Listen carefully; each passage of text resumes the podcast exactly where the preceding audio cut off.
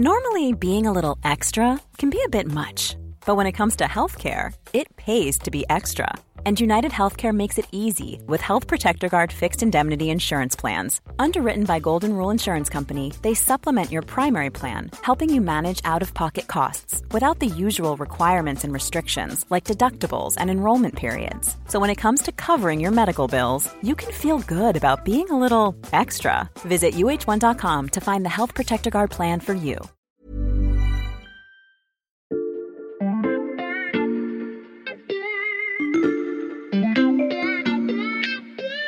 Salut, c'est Xavier Yvon. Nous sommes le mardi 13 septembre 2022. Bienvenue dans La Loupe, le podcast quotidien de l'Express. Allez, venez, on va écouter l'info de plus près. Je vais commencer cet épisode en vous faisant écouter un extrait de reportage. L'histoire date de la fin du mois de mars, pendant la campagne présidentielle. Je vous donne un nom, McKinsey. On reparle de l'affaire McKinsey. Le parquet financier annonce l'ouverture d'une enquête pour blanchiment de fraude fiscale. Vous vous rappelez peut-être aussi d'une seconde polémique. Quelques mois plus tard, au tout début de l'été, Emmanuel Macron est pointé du doigt pour ses échanges avec les lobbyistes d'Uber. En 2015, Uber, attaqué de toutes parts en France, dispose d'un allié secret au sein du gouvernement, Emmanuel Macron, ministre de l'économie. Mais avez-vous entendu les mêmes réactions quand une ONG a influencé la rédaction d'une loi auprès d'un ministère? Non Rien non plus quand une autre a fourni des arguments clés en main à un député? Pourtant, les représentants des organisations non gouvernementales arpentent eux aussi les couloirs du Parlement. Depuis des années, ils se mêlent aux cadres en costume des cabinets de conseil et autres lobbies, défendant eux aussi leur cause. Alors, les ONG sont-elles devenues des lobbies comme les autres? C'est la question qu'on passe à la loupe aujourd'hui. Voilà Xavier, je t'ai apporté le classement euh, comme tu m'as demandé. Ah, merci Emmanuel, tu peux le poser ici. Euh, je précise pour nos auditeurs, c'est un classement des organisations non gouvernementales, les ONG donc, les plus influentes en France. Et je vois que tu es venu accompagné d'Étienne, c'est parfait. Installez-vous pendant que je vous présente. Emmanuel Botta, chef adjoint du service économie ici à l'Express. Salut. Et Étienne Girard, chef du service société. Salut. Salut Xavier. Ce classement des ONG, Emmanuel, il a été réalisé en exclusivité pour l'Express. Oui, parce que aussi étonnant que ça puisse paraître, finalement, personne ne s'était jamais vraiment penché sur leur capacité d'influence. Et donc c'est ça, nous, qu'on a voulu euh, mesurer au plus près. Alors, tout de suite, je tiens à le dire, euh, l'idée, c'est pas de faire le procès des ONG, loin de là, elles ont un rôle de contre-pouvoir capital, mais tout simplement de mieux comprendre leurs pratiques. Donc, on a travaillé avec l'agence Split, donc, qui est spécialisée dans le conseil en communication stratégique, qui pendant un an a récolté tout un tas de données publiques, qui les a compilées pour ensuite faire ce classement. Alors, je vois différentes couleurs, plusieurs colonnes, beaucoup de flèches. Je vais avoir besoin d'un peu d'aide pour la lecture. Alors d'abord, dans le classement, il n'y a pas toutes les ONG. Cette étude, Mhm. elle porte sur les ONG dites de plaidoyer, donc qui interviennent soit sur les thématiques d'environnement ou de bien-être animal ou de social, donc c'est-à-dire la pauvreté et les inégalités, mais aussi de consommation. Ok, donc c'est normal de ne pas voir dans ce classement euh, des ONG comme Médecins sans frontières ou Handicap International. C'est tout à fait normal. Avec ce classement, ce qu'on a essayé de faire, c'est d'identifier les moyens d'action de chacune des ONG pour diffuser leurs idées. Bon, les moyens d'action classiques des ONG, on les connaît, c'est les actions choc, Mhm. comme Greenpeace ou plus récemment Extinction Rebellion. Cette fois, ils ont bloqué dans la nuit la place du Châtelet en plein cœur de Paris. Hier, ils ont occupé ce pont sur la Seine. Aujourd'hui, des activistes de Greenpeace se sont interposés devant un chalutier français du groupe Intermarché. Leur tentative d'accrocher une banderole sur une plateforme pétrolière s'apparente pour certains à de la piraterie. On a également les investigations, comme peut faire L214, qui est l'ONG spécialiste du bien-être animal, Mhm. ou les rapports avec des données scientifiques. Tout ça, ça permet d'avoir une visibilité importante dans les médias. Ah oui, je vois la colonne Présence dans la presse ou les médias audiovisuels. Et en haut du classement, LPO, la Ligue de protection des oiseaux. Oui, ça peut paraître étonnant, mais en fait, cette place s'explique assez aisément par le succès de la LPO auprès de la presse locale, dans laquelle elle est citée trois fois plus que n'importe quelle autre ONG. Pourquoi? Parce qu'elle a une grande capacité à parler de biodiversité sans être trop clivante. Je vois une deuxième colonne qui concerne les réseaux sociaux, euh, le nombre d'abonnés des ONG, les commentaires et les réactions qu'elles récoltent. Ah oui, les ONG savent qu'il faut être présent sur les réseaux sociaux. Là, on pense tout de suite à L214, qui est deuxième dans cette catégorie. Ils ont été en quelque sorte précurseurs en 2015, quand ils ont diffusé une vidéo dans un abattoir à Alès, Mhm, dans le Gard, souvient, ouais. voilà, dans laquelle on voyait des animaux maltraités. Et en fait, pour la première fois, une ONG se passait des médias traditionnels pour diffuser ses investigations directement sur Internet. Et aujourd'hui, toutes font pareil ou presque. Donc des moyens assez traditionnels pour distiller leurs idées dans l'opinion publique et les médias, mais les ONG ne s'arrêtent pas là, elles vont même jusqu'à tenir la plume lors de la rédaction de certaines lois.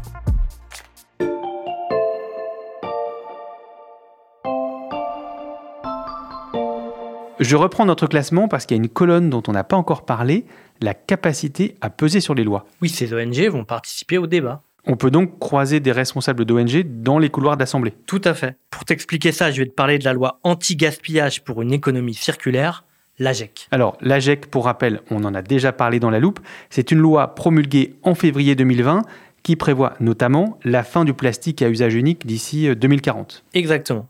Et dès 2018, bien avant l'élaboration de la loi, certaines ONG participaient à la grande consultation citoyenne sur l'économie circulaire lancée par l'exécutif. C'était pratique pour diffuser ces idées. C'est le cas de Zero Waste France. Mhm. Cette association est d'ailleurs citée dans la feuille de route des 50 mesures pour une économie 100% circulaire née de ces premiers échanges. Et, et ça, c'était avant l'élaboration de la loi. Et, et ensuite, Étienne? Ensuite, quand la loi arrive devant le Parlement, Zero Waste met en avant son expérience de terrain qui est jugée assez consensuellement sérieuse. Mhm.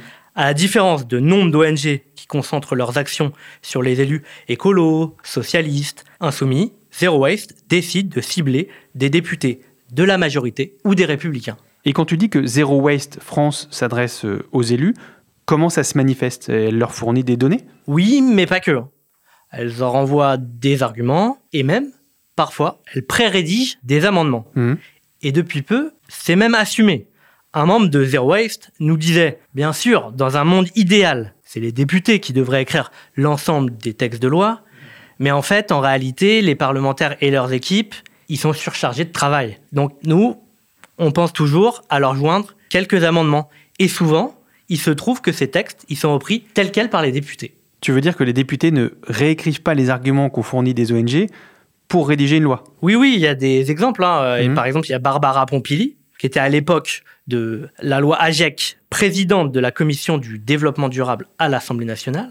Hein, elle, elle a déposé 18 amendements qui ont été travaillés directement avec des associations, et dont 13 avec Zero Waste. Il se trouve que plusieurs d'entre eux ont été adoptés dès la première lecture.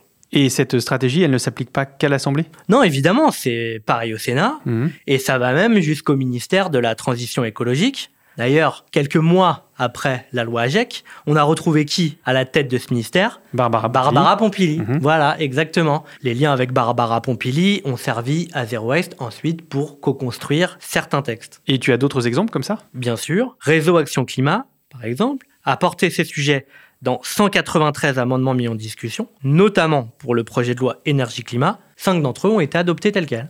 Alors il faut dire, Xavier, aussi depuis quelques années, on assiste à une véritable professionnalisation de ces ONG. Une professionnalisation, ça veut dire qu'on n'a pas juste des militants dans les rangs des ONG Non, euh, l'ONG tendance Réunion Tupperware, où il suffisait de venir avec son enthousiasme et son bon cœur, c'est fini. Hmm. Aujourd'hui, ce que ces ONG cherchent, c'est de l'expertise. Et surtout, on y croise même des grands noms, des grands noms de la politique. Si je te dis Cécile Duflot, tu sais ce qu'elle devient? Euh, L'ancienne ministre du Logement, pas du tout. Eh bien, elle est directrice générale d'Oxfam depuis 4 ans, une ONG qui lutte contre la pauvreté. Autre exemple, Najat Vallaud-Belkacem. Elle aussi, elle est dans une ONG. Et oui, l'ancienne ministre PS de l'Éducation nationale est directrice de One. Hmm. Je pourrais aussi continuer la liste avec Benoît Hamon, par exemple, ou encore Pascal Canfin. Mais pourquoi, Emmanuel, on retrouve autant d'anciennes personnalités politiques dans les ONG Bah, justement, parce que ces associations viennent chercher chez ces anciens grands fauves de la politique une connaissance fine des arcanes du pouvoir, sur la façon dont les lois sont construites, dont les décisions sont prises, dont, dont les budgets sont définis. Donc c'est indispensable pour pouvoir influer sur la construction des lois, de réussir à attraper des grands noms comme ça. Ça, c'est un premier élément, euh, on l'a bien compris, mais est-ce qu'il y a d'autres raisons? Oui, les ONG aussi viennent chercher une sorte de tête de gondole, quelqu'un qui est capable à la fois d'incarner le combat, d'influer, mais aussi euh, de faire venir à soi de nouveaux donateurs, en, en gros d'émerger dans la multitude des associations qui existent aujourd'hui. Par exemple, Oxfam, Mhm. après l'arrivée de Cécile Duflot en 2018, a vu son budget annuel issu essentiellement de dons passer de 4,8 millions d'euros à 15 millions d'euros. Et forcément, entre les personnalités et la communication, le budget reste le nerf de la guerre pour toutes ces ONG, mais se pose alors la traditionnelle question, d'où vient l'argent?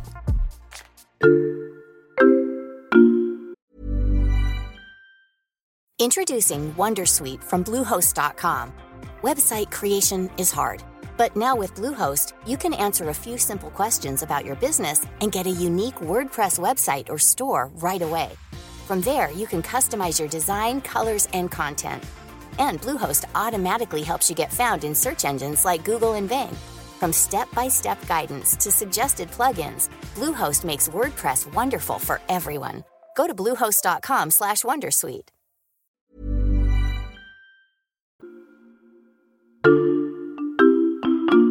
Les Français sont de moins en moins généreux d'après le dernier baromètre Ipsos pour euh, la Fondation Apprenti d'Auteuil. Oui, le montant moyen des dons versés aux associations caritatives s'écroule. Les Français donnent de moins en moins.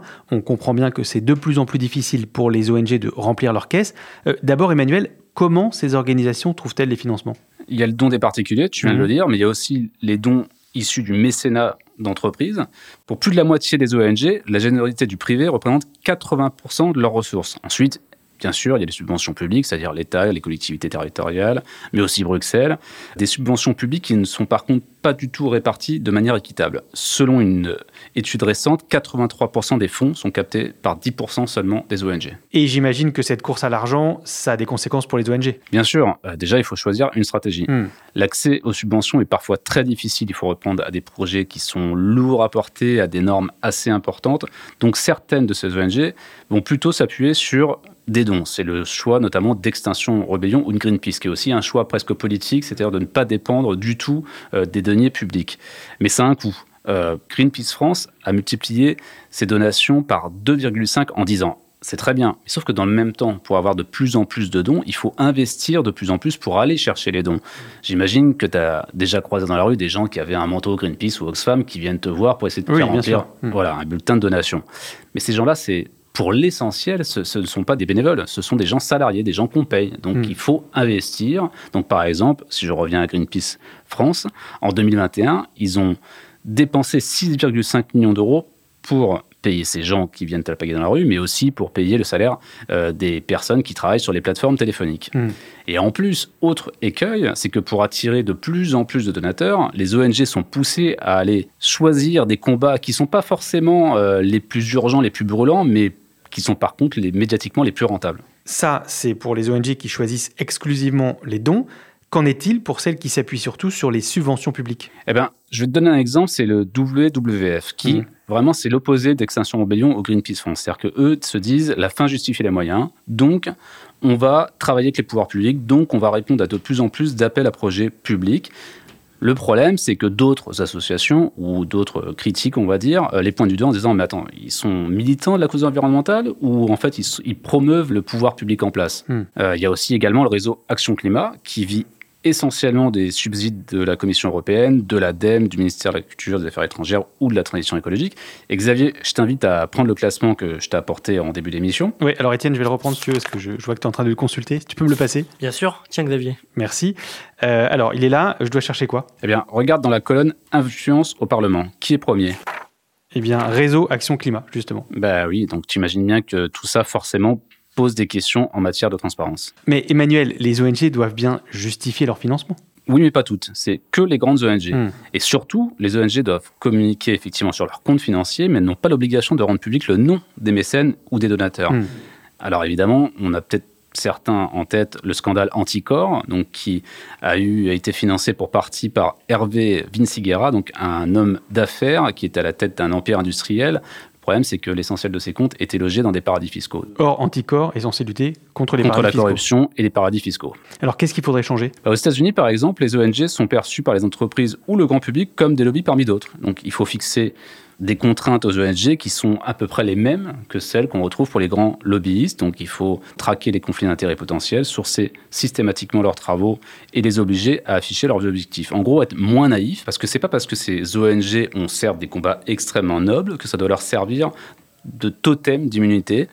Au même titre que les syndicats, les organisations professionnelles et tous les corps intermédiaires d'ailleurs sont assimilés à des lobbies et doivent être soumis aux mêmes contraintes et aux mêmes obligations. Retirer le totem d'immunité aux ONG. Euh, merci à tous les deux pour cette plongée au cœur du pouvoir des organisations non gouvernementales. Merci Xavier. Avec plaisir, à bientôt. Étienne Girard, chef du service société, et Emmanuel Botta, chef adjoint du service économie.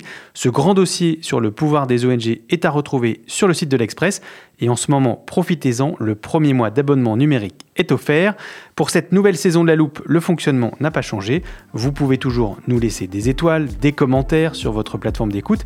Et si ce n'est pas déjà fait, pensez à vous abonner, par exemple sur Spotify, Apple Podcast ou Amazon Music. Cet épisode a été écrit par Charlotte Barris, monté par Mathias Pengili et réalisé par Jules Cro. Retrouvez-nous demain pour passer un nouveau sujet à la loupe.